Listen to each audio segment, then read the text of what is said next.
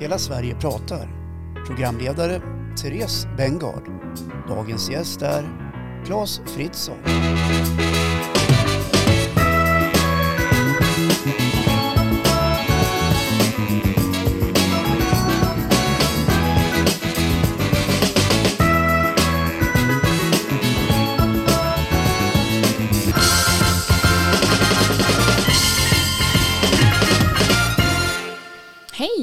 Claes Fritzson och välkommen till Hela Sverige pratar.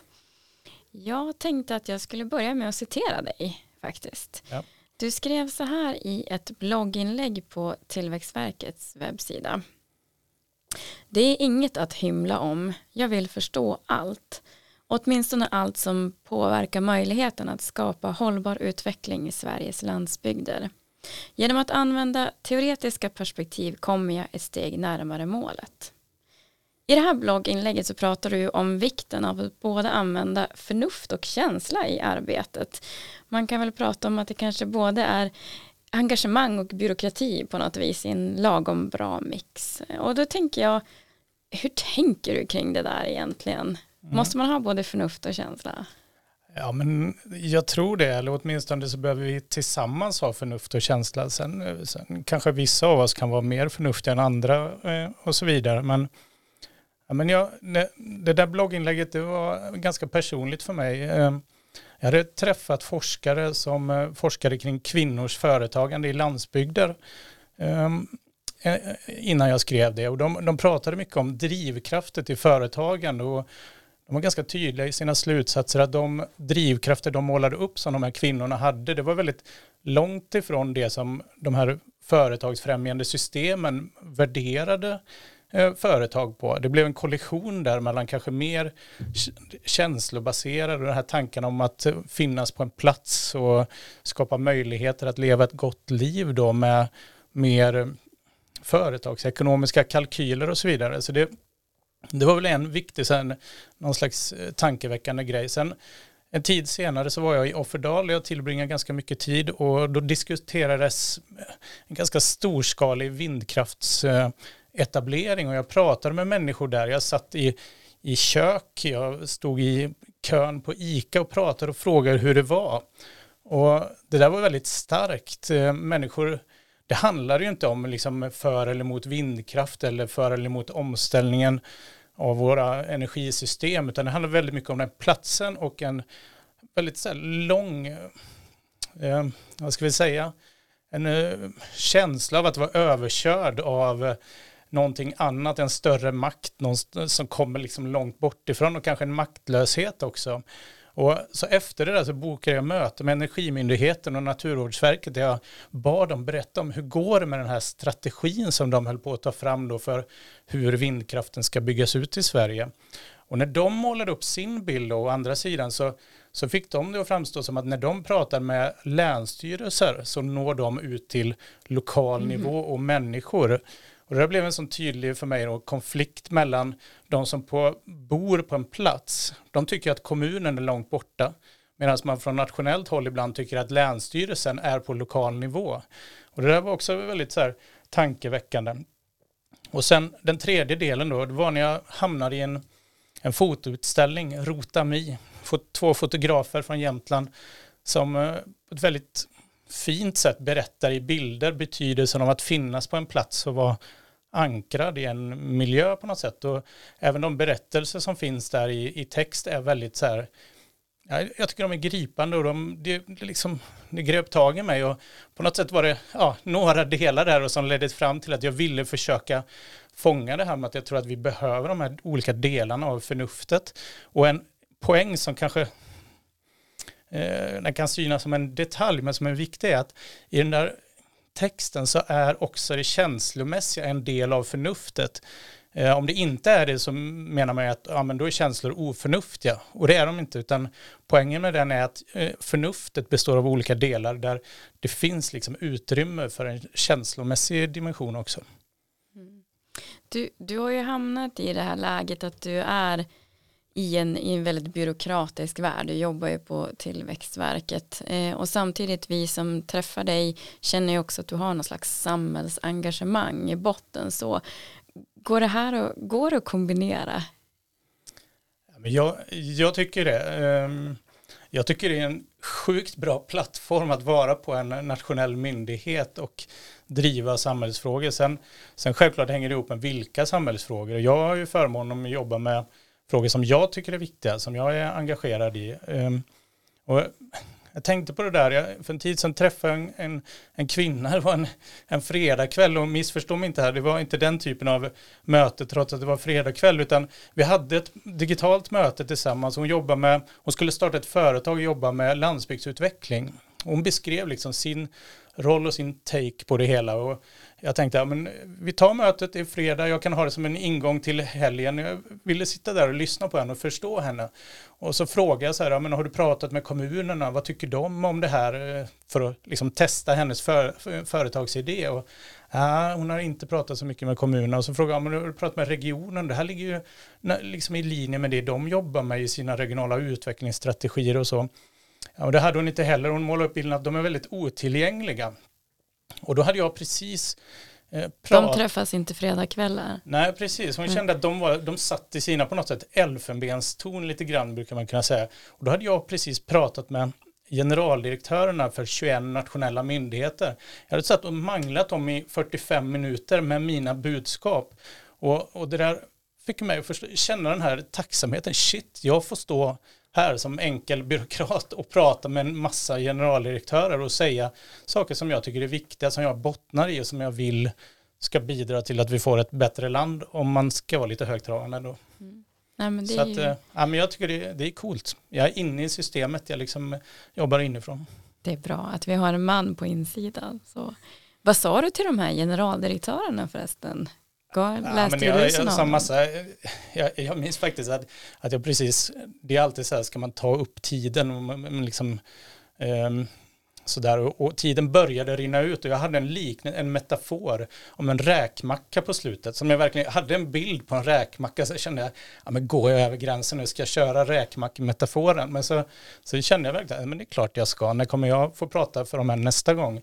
Så jag, så jag liksom verkligen uppmanar dem att och beskriva att de har, de har sin chans här nu att vara med och utveckla sina myndigheter att faktiskt liksom hantera Sverige som land bättre, att stärka sin förmåga att se olikheter i geografin och därmed landa bättre liksom i, i, i helheten. Så att jag var ganska offensiv eh, där. Eh, jag kommer också ihåg att jag hade en viss tvekan, ska jag vara det eller inte? Mm. Men, men, poängen var att det, det här kommer jävlar mig inte bli en räkmacka. Det är inte enkelt. De måste liksom göra sin läxa och de behöver avsätta resurser, de behöver kanske delvis förändra liksom värderingar och inställning till det hela också. Mm. Ja, jag, jag funderade på när du sa det där med räkmacka, att när jag förstod att det var ett inte nu då, då förstod jag. För jag tänker att generaldirektören och landsbygdsfrågan är ingen räkmacka. Nej, det är inte Nej. det. Det är inte det. Nej. Nej, men det är bra som sagt att vi har en man på insidan. Du, du har ju också sagt där att, att eh, det behövs ett klassiskt byråkratiskt grovarbete just för att vara med och förändra. Vad, vad menar du med det egentligen? Ja, eh, jag säger så ganska mycket saker. Men det, jag funderar, det, det är väl att jag, jag förförs inte av pengar. Eh, jag blir inte särskilt imponerad av satsningar i statsbudgeten med tillfälliga potterpengar. Um, lite hårdare kan vi säga att ja, men vi, vi har jobbat med, jag jobbar med den nationella landsbygdspolitiken mot de målen, så det är hela tiden de jag utgår ifrån. Och för att nå de målen så finns det en landsbygdspolitisk ram i statsbudgeten. Ehm, och den är på ungefär 700, 750 miljoner kronor. Och hela statsbudgeten är, jag vet inte vad den är i år, men eh, tidigare förra året var den 1158 miljarder eller något sånt där. Så det betyder att ungefär lite drygt en halv promille av pengarna i tillfälliga satsningar ska åtgärda de obalanser som har uppstått av resten av pengarna under många årtionden. Och jag känner att äh, men det kanske inte är det vi liksom, det är inte där vi kommer fram, utan det handlar om att tror jag, då bygga strukturer, bygga nya arbetssätt, jobba med uppföljning, planering, målstyrning och dem för att få in de här geografiska perspektiven på ett relevant sätt i liksom hela budgeten, i alla de 1100 miljarderna. Mm. Ja, men det, det är det som är lösningen och det som är svårt också tror jag. jag upplever att det är någon skillnad i, i ska säga, inställningen eller attityden kring de här frågorna nu då? Blir det, kan du säga att det går åt rätt håll, snälla? Eller? Ja, men det är klart det går åt rätt ja. håll. Eh, men det, jo, men det gör det väl och det, det svänger väl mycket med, med opinionen också. Inte minst har ju pandemin och liksom, det har ju blivit en annan diskussion nu som jag tror är mer liksom kanske mer fokus på möjligheter, att fler människor kanske vill bo på andra sätt och kunna jobba på andra sätt och, och så. Men, men, men det är också en ganska krass verklighet som många offentliga aktörer lever inom. Liksom man har sin budget, man har sin styrning, sina mål, sitt regleringsbrev om man är en myndighet och så vidare. Och det är på något sätt de man utvärderas mot. Eh, så att det är ju också en jobbig väg för regeringen att ta. Eh, till exempel, mm, jag tror att för att nå, för att ta snabba kliv framåt så, så är det ju väldigt, liksom, då behöver vi en regering som, som mäktar med att styra sina myndigheter eh, i den riktningen som man själv har beslutat om att man vill gå. För det här handlar ju om att nå de politiska mål som alla politiska partier var överens om. Eh, så att eh, ja, det, det är svårt och det är klart att vissa tar kliv framåt, andra tar, eh, ibland blir det bakslag. Så är det ju. Jag, jag brukar trösta mig med ibland, och jag vet inte om det är speciellt upplyftande, men eh, man har jobbat med integrering av jämställdhet eller integrering ja, sen början av 90-talet i Sverige. Och det är en ganska lång period, jag tror alla är överens om att ja, men det, den, det är inte framme helt ändå och då har man jobbat med det i i 30 år. Så att eh, det är klart att det är långa processer och det är någon slags ständig utveckling av, eh, av, av offentliga aktörer. Mm. Men du tänker att man skulle kunna ha ett sånt liknande sätt när man tänker landsbygdsfrågan, att, att man ser det ur det, de glasögonen i princip alla frågor man gör, att, att hur slår det här olika på, i olika platser? Ja men absolut, eh, jag tror ju på det och, jag är medveten om alla de svårigheter det innebär att det, det, riskerar att bli väldigt svagt och utslätat och det är någon slags bock i en, en checklista. Um, och där visar forskning var, att är det stora klyftor så verkar det som att ja, men då kan det behövas sektorspolitiska insatser, alltså de här påsarna med pengar, gärna då ganska stora påsar och ganska långsiktiga påsar, men ändå då kan det behövas något, något särskilt. Men är det mindre skillnader och det, det finns en stor potential att skruva i offentlig verksamhet också. Att, att utveckla den utifrån ändå med inom befintliga ramar, inom befintliga strukturer på något sätt. Um, och, och, jag tror att det, det, det, ligger ju också inom min roll som, eh, som myndighets eh, anställda, det mandatet på något sätt har ju vi att anpassa verksamhet, att utveckla verksamhet så att den blir mer effektiv att nå sina mål och på köpet då så når vi landsbygdspolitiska mål. De här att utjämna stora klyftor i landet och så, det, det blir ju mer också en fråga för politiska prioriteringar som andra aktörer får, får driva och så. Så det, eh, det handlar ju också om att, om att se min roll i det hela.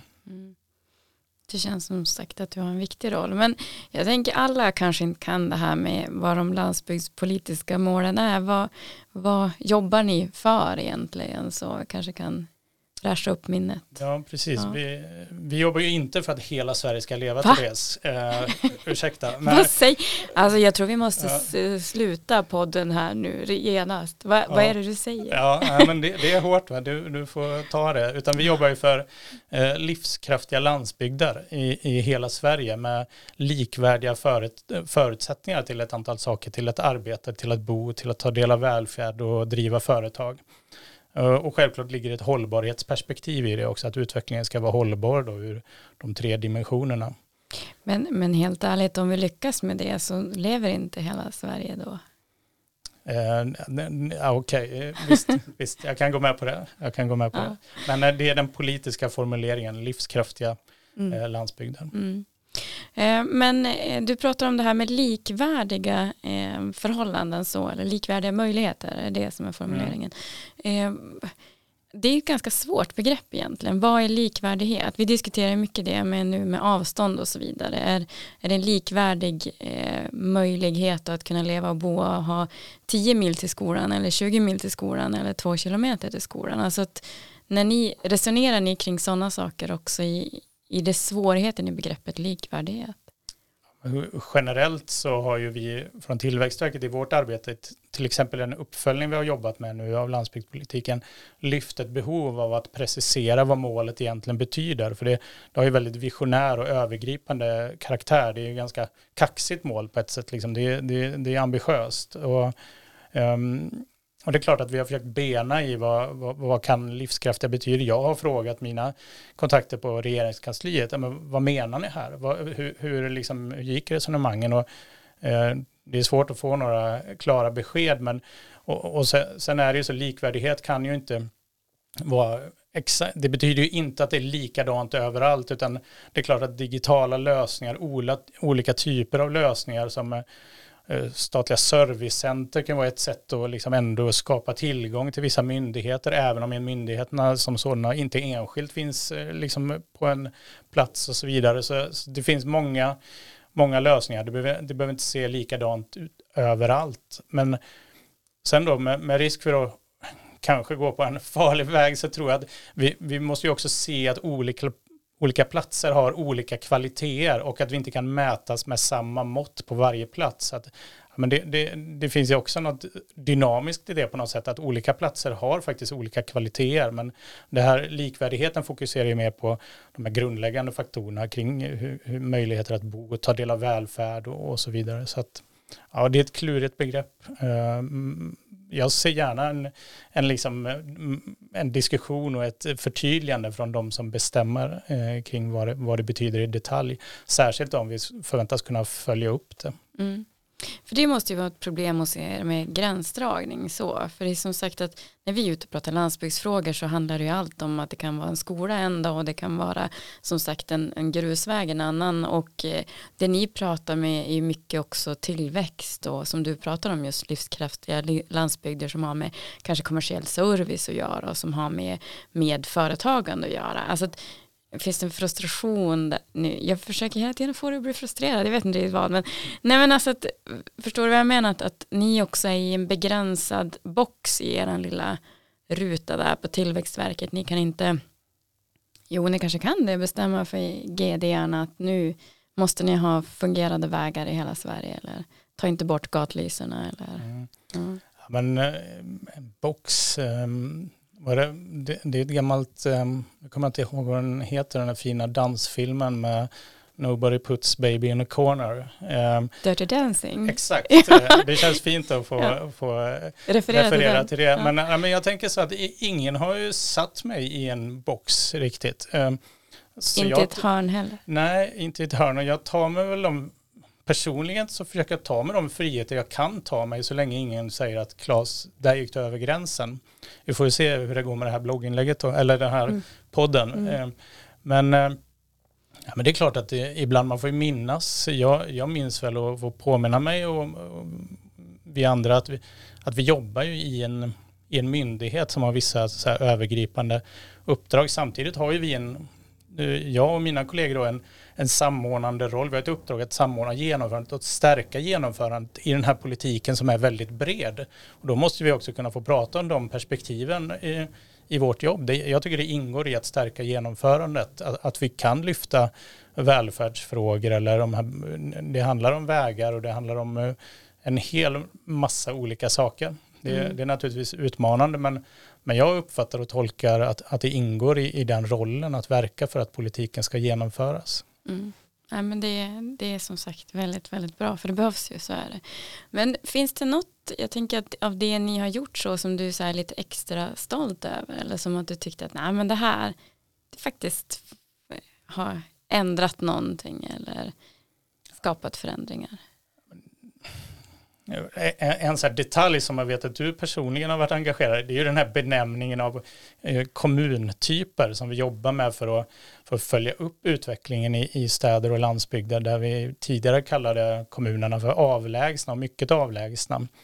Eh, och det där, eh, när jag började jobba med landsbygdsfrågorna insåg jag ganska snabbt både att jag själv reflekterade över att det, det var ett sen, kanske urbant normperspektiv utifrån det man beskrev någonting som mycket avlägset från någonting annat då. Staden i det här fallet. Och Så det där försökte vi ändra på och det, och det var väldigt svårt. Jag drev det på olika sätt med olika strategier som ett lite så här, ja men fasen vi måste kunna ändra på det här. Det är ju bara några etiketter på analytiska kategorier.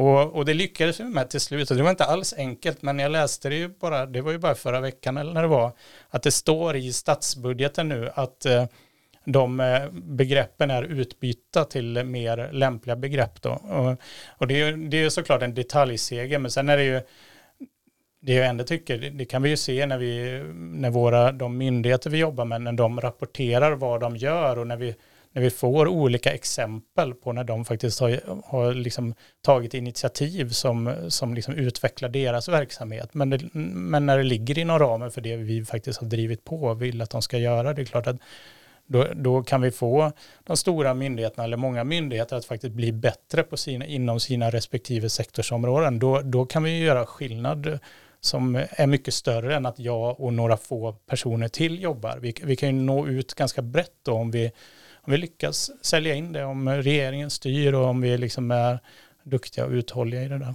Mm. Jag, jag, måste ju få fortsätta och hålla mig fast lite grann kring det här med begreppen så, för det är ju, vi har ju sagt som sagt att det upplevs som en ganska negativ sätt att, att betrakta vissa platser som avlägsna eller mycket avlägsna. Tror du inte ändå att ord har betydelse? Förstår du vad jag menar? Alltså även fast du säger att ja, men det kanske inte är så jätteviktigt så, så ord har ju ändå en kraft, och särskilt du som tycker om, höll jag på att säga, ord och, och så vidare, att det ändå någonstans skapar förändring i hur vi ser på platser eller hur vi ja, för det framåt. Jo, eller? absolut. Det, det, var inte meningen att, att förminska den detaljen så. Det, jag tycker det, det är en, en viktig signal och jag, jag skriver helt under på att ord spelar väldigt stor roll. Det var mer att jag kände en otålighet att jag skulle kunna vilja peka på en kurva som går uppåt i ett stort perspektiv. Det skulle jag vilja, vilja kunna leverera men man kan vara med och bidra till en, några rader i statsbudgeten eh, med liksom nya etiketter på, på, på kommunerna så alltså, det, det, är klart att det är också ett bra resultat och, och, och ord, ja, de är jätteviktiga. Det hela den här normdiskussionen tycker jag är väldigt eh, ja, men viktig. Den är, den är inte ny, men det är viktigt. I, I vår värld så ser jag mig väldigt mycket som en, alltså i vår med myndighetsvärlden då, så menar jag att jag ser mig själv som en som driver de frågorna lite grann och jag vill gärna bidra till att vi blir mer medvetna om det inom, ja, till exempel vår myndighet också. Mm. Men på tal om det här med budget och så vidare. Jag, jag läser, uppenbarligen läser jag din blogg väldigt mycket så. Det, den är fantastisk ska jag säga. Eh, jag tror också att du har mest eh, lästa blogginlägg på hela myndigheten. Det verkade så när jag googlade i alla fall att du låg i topplistan så. Eh, så att har ni lite att göra så gå in och läs dem, de är fantastiska. Men jag ska då prata just om det här om budget, för du hade skrivit ett, en eh, fantastisk text där du pratade om att eh, du fick lov att, att, berätta då för din fru att du, du valde bort dina biceps för då den här budgeten. Eh, vad, eh, hur, hur, vi kan ta kanske det här med frun sen, men alltså hur, hur kommer det sig att du, du väljer mer att, att läsa budgeten och träna så? Ja, men det, det Ja, det, det, undrar jag också. Det är helt sjukt. Det är fruktansvärt. Vilket beteende. Eh, eh, om någon som lyssnar på det här så hör, liksom meddela mig gärna hur jag kan komma ur det här beroendet. Vi, eh, jag har förresten funderat på om man kan utveckla någon typ av byråkratklassiker där man inte bara går igenom statsbudgeten ja. utan andra liknande saker. Vi får se om det blir verklighet. Det är Men, jättebra idé. Ja, kanske. Eh, det beror på om man värdesätter relationer och familj och sånt också. Men, eh, det, ja, men det, den där idén, jag, jag, hade hört, jag hade hört i ett tag Eh, Eh, framförallt personer från regeringskansliet prata om att landsbygdspolitiken syns liksom i si och så många utgiftsområden och för den som inte känner till det så är statens budget indelad i 27 olika utgiftsområden för att man ska kunna följa upp den och hålla reda på, eh, hålla reda på budgeten. Eh, och eh, det, det, är liksom, det är ganska Eh, vi jobbar ju rätt mycket i stuprör så det är ganska få som läser liksom flera eller många av de där utgiftsområdena och statsbudgeten är inte bara siffror utan framförallt så är den ju ord och resultatredovisning för hur det går för landet Sverige inom liksom bredden av områden.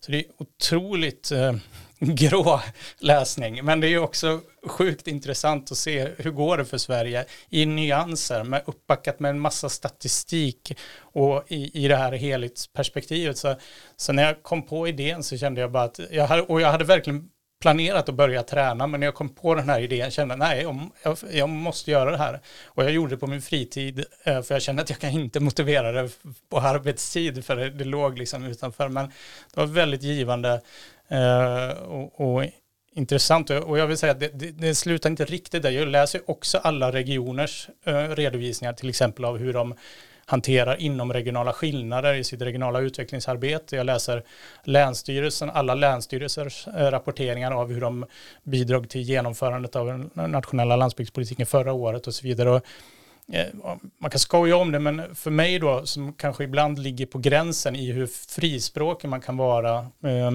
i min roll så skänker det mig en väldigt trygghet att veta att jag har läst allt i det här.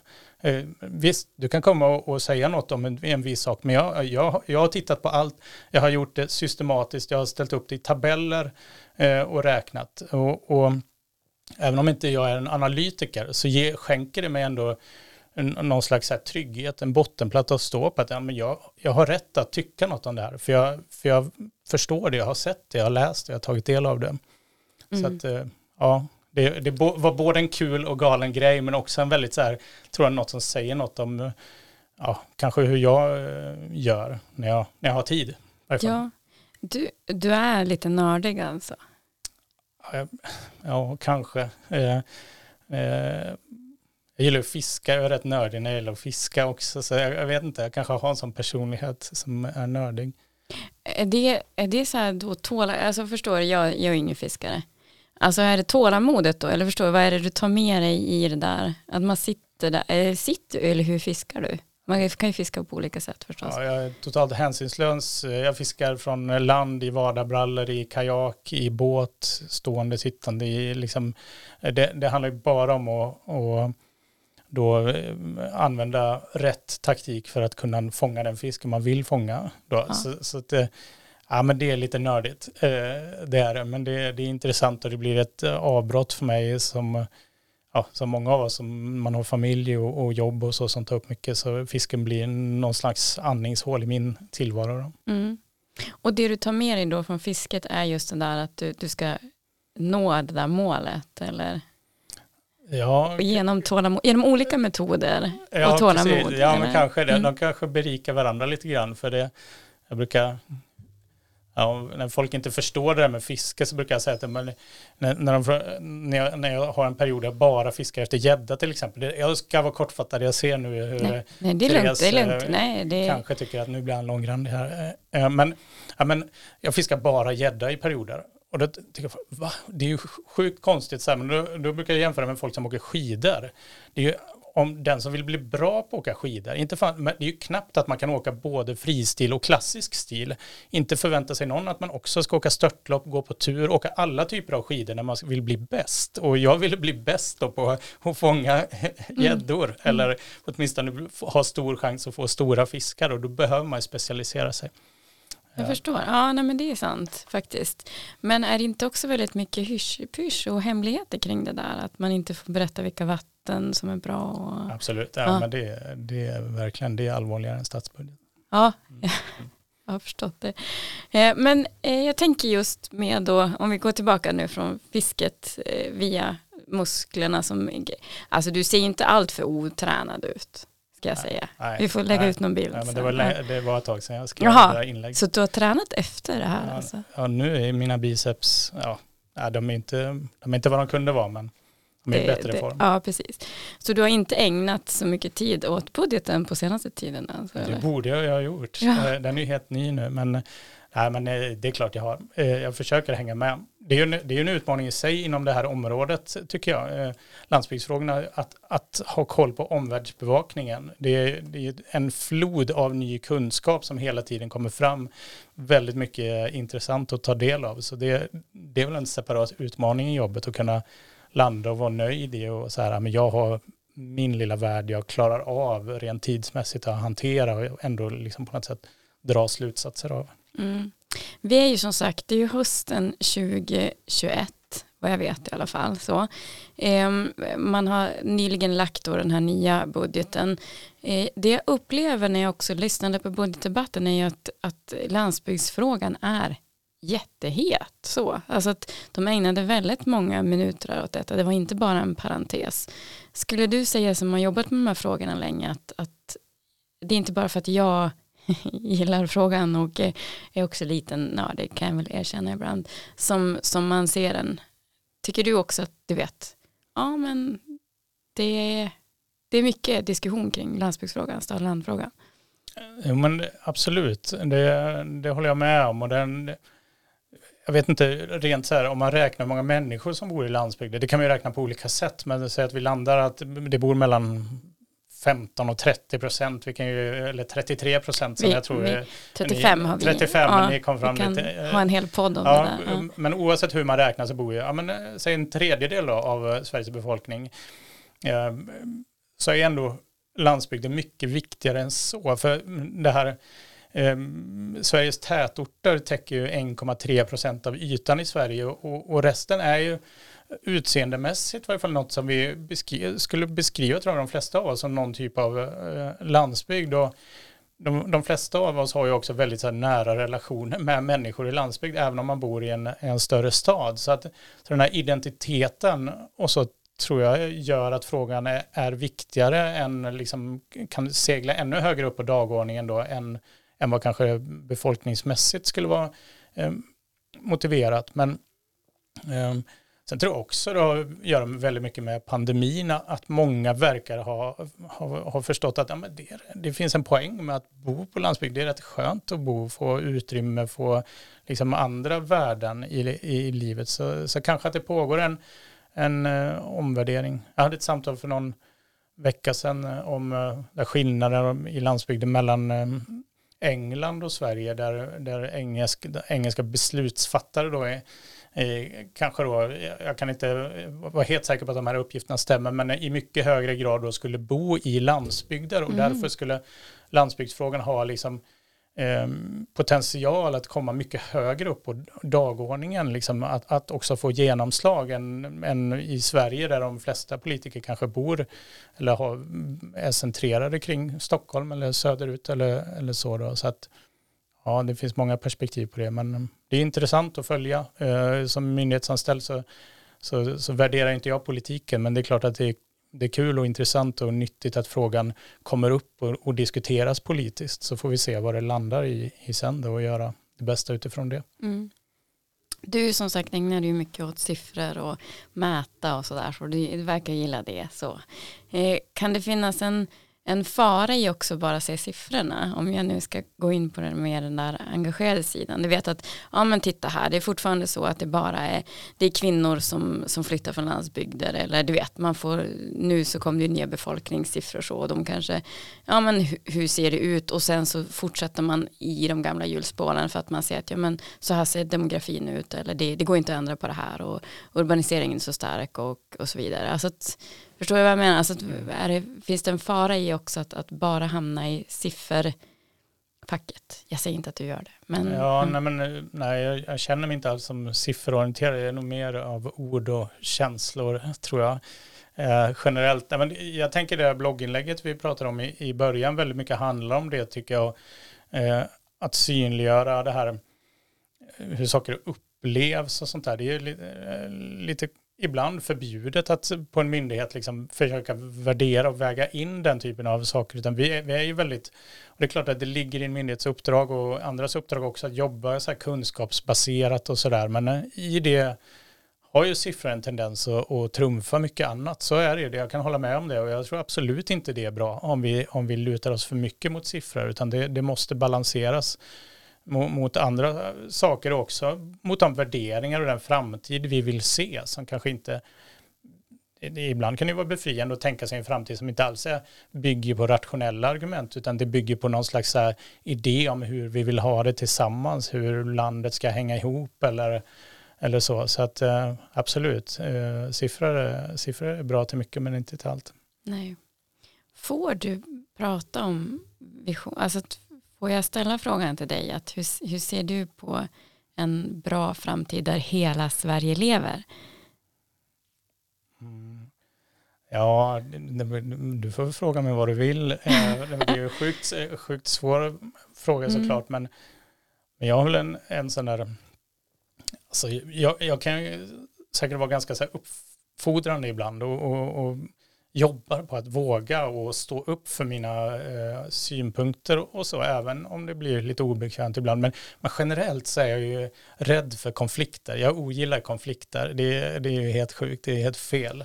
Och, och, jag är väldigt tveksam och jag tvivlar hela tiden och, eh, och allt det där. Så att om vi nu ska se ihop det resonemanget till någon typ av vision så tänker jag att Sverige behöver liksom hänga ihop. Jag, jag, jag, vill inte bidra till att vi polariserar mellan stad och land och så, utan jag tror verkligen på, på ett Sverige som har liksom olika kvaliteter.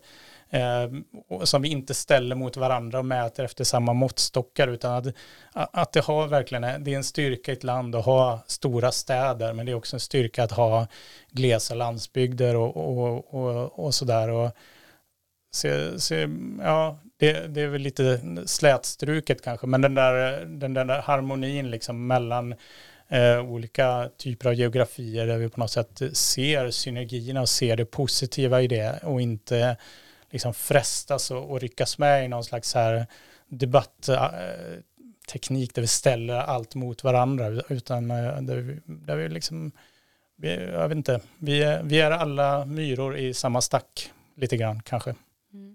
Det är väldigt fint, eller hur?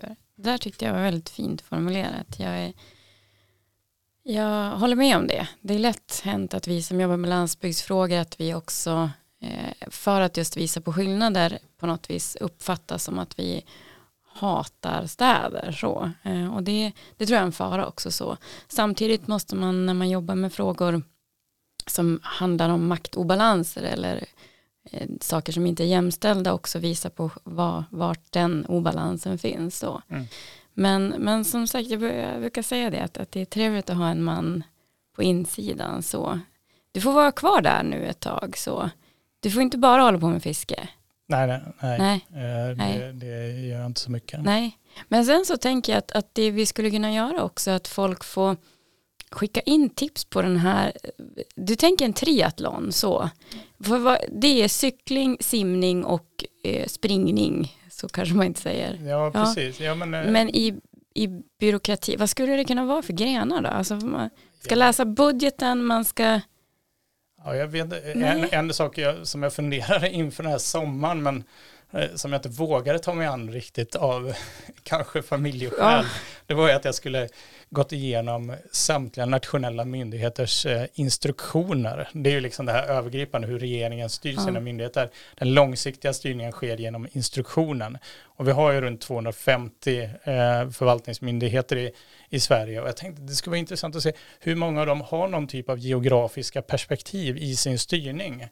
För det är klart att det, det är ju ett, ett styrmedel som regeringen faktiskt har. Vill man att till exempel myndighet ska agera på ett visst sätt, generaldirektörerna, men de läser instruktioner ganska, eh, liksom och prioriterar resurser efter det och så vidare, men då är ju det ett verktyg. Så två, men 200, jag började kolla på några och jag kände bara att äh, det, här kommer kosta Mitt mig många så här kvällsbad, kanske, bad, kvällsbad ryker och vi kan inte åka på semester och allt det här. Så att, ja, vi får se när det blir. Ja, precis. Ja, ja men eh, man kanske kan dela upp jobbet så. Men mm. poängen som jag förstår, du är också lite grann likadan, jag tror jag är likadan också, man vill liksom själv ha läst och förstått det så, och då måste man läsa alla 250 själv. Ja, men ja, eh, alltså det, det kan ju vara fånigt och sjukt ineffektivt kanske, men, men det, det skänker trygghet och jag, jag känner verkligen så här i, i den här tiden utan att bli nostalgisk, eh, i den här tiden vi lever i så är det ju så mycket som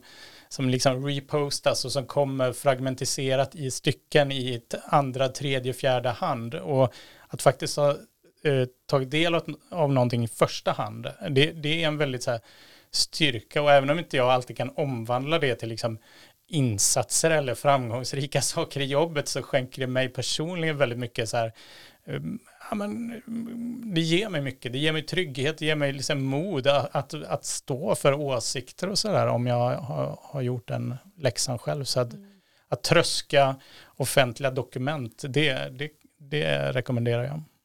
Det låter bra. Det är bra för, för konflikträdda människor att få mod i att ha tröskat de här dokumenten Precis, och stå man, man slipper stabil. prata, kan sitta hukad över någon lunta någonstans. Ja. Eh, men eh, jag, vi kan ju prata om det här hur länge som helst, så är det. Och jag känner att, att du måste ju definitivt komma tillbaka till den här podden och prata kanske efter du har läst de där 250 så, så går mm. vi igenom dem nej, det, det går inte heller. Ja, det, men, det blir nej. om länge. Nej.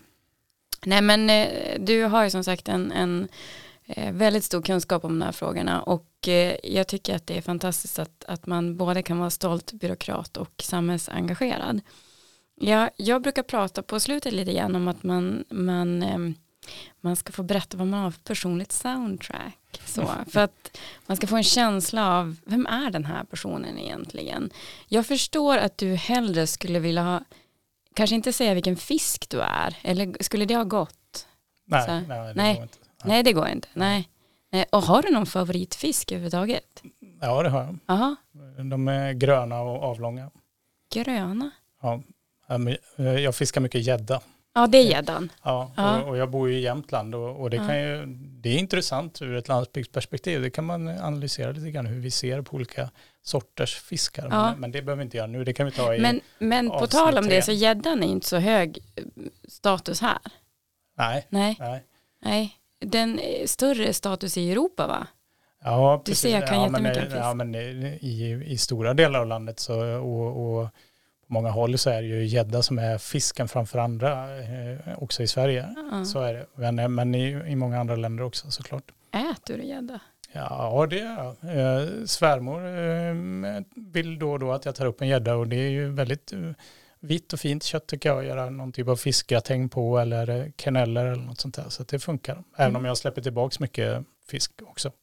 Ja, det är ju någon sån här sportfiskegrej va? Att man ska mm. bara ta en bild på dem eller väga dem eller Absolut, sen, man ska ja. se frän ut på Instagram, det är det som är själva drivkraften bakom ja. allt. Ja, du har ett Instagramkonto.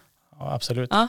ja, men bra, då vet ni, ni ska följa det om ni gillar fisk. Nej, men nu tillbaka till den här viktiga frågan då. Har du något person, eller om du hade ett soundtrack, om jag skulle spela en låt när du kom in i studion, vad, mm. vad, vad är du för musik? Alltså, ja det var intressant. Jag, eh, jag landade ganska snabbt. Jag kände så här, jag skulle vilja ha något så här pampigt och glatt, men jag är ju inte pampig och glad. Jag är ju grå och jävligt tveksam. Eh, så att, eh, så att eh, det blev ganska snabbt så insåg jag att det måste bli något av Allan Edwall. Det stod lite grann mot Annika Norlin också. Men, men Allan, det där, det där vemodet i kombination med hans humor och medmänsklighet, det är något i mig som jag blir alltid på glatt humör när jag hör det där ofta väldigt tragiska eh, och hans röst. Eh, ja, men det är härligt. Eh, och, för att matcha min personlighet i övrigt så, så väljer jag då visst är det bättre men inte är det bra.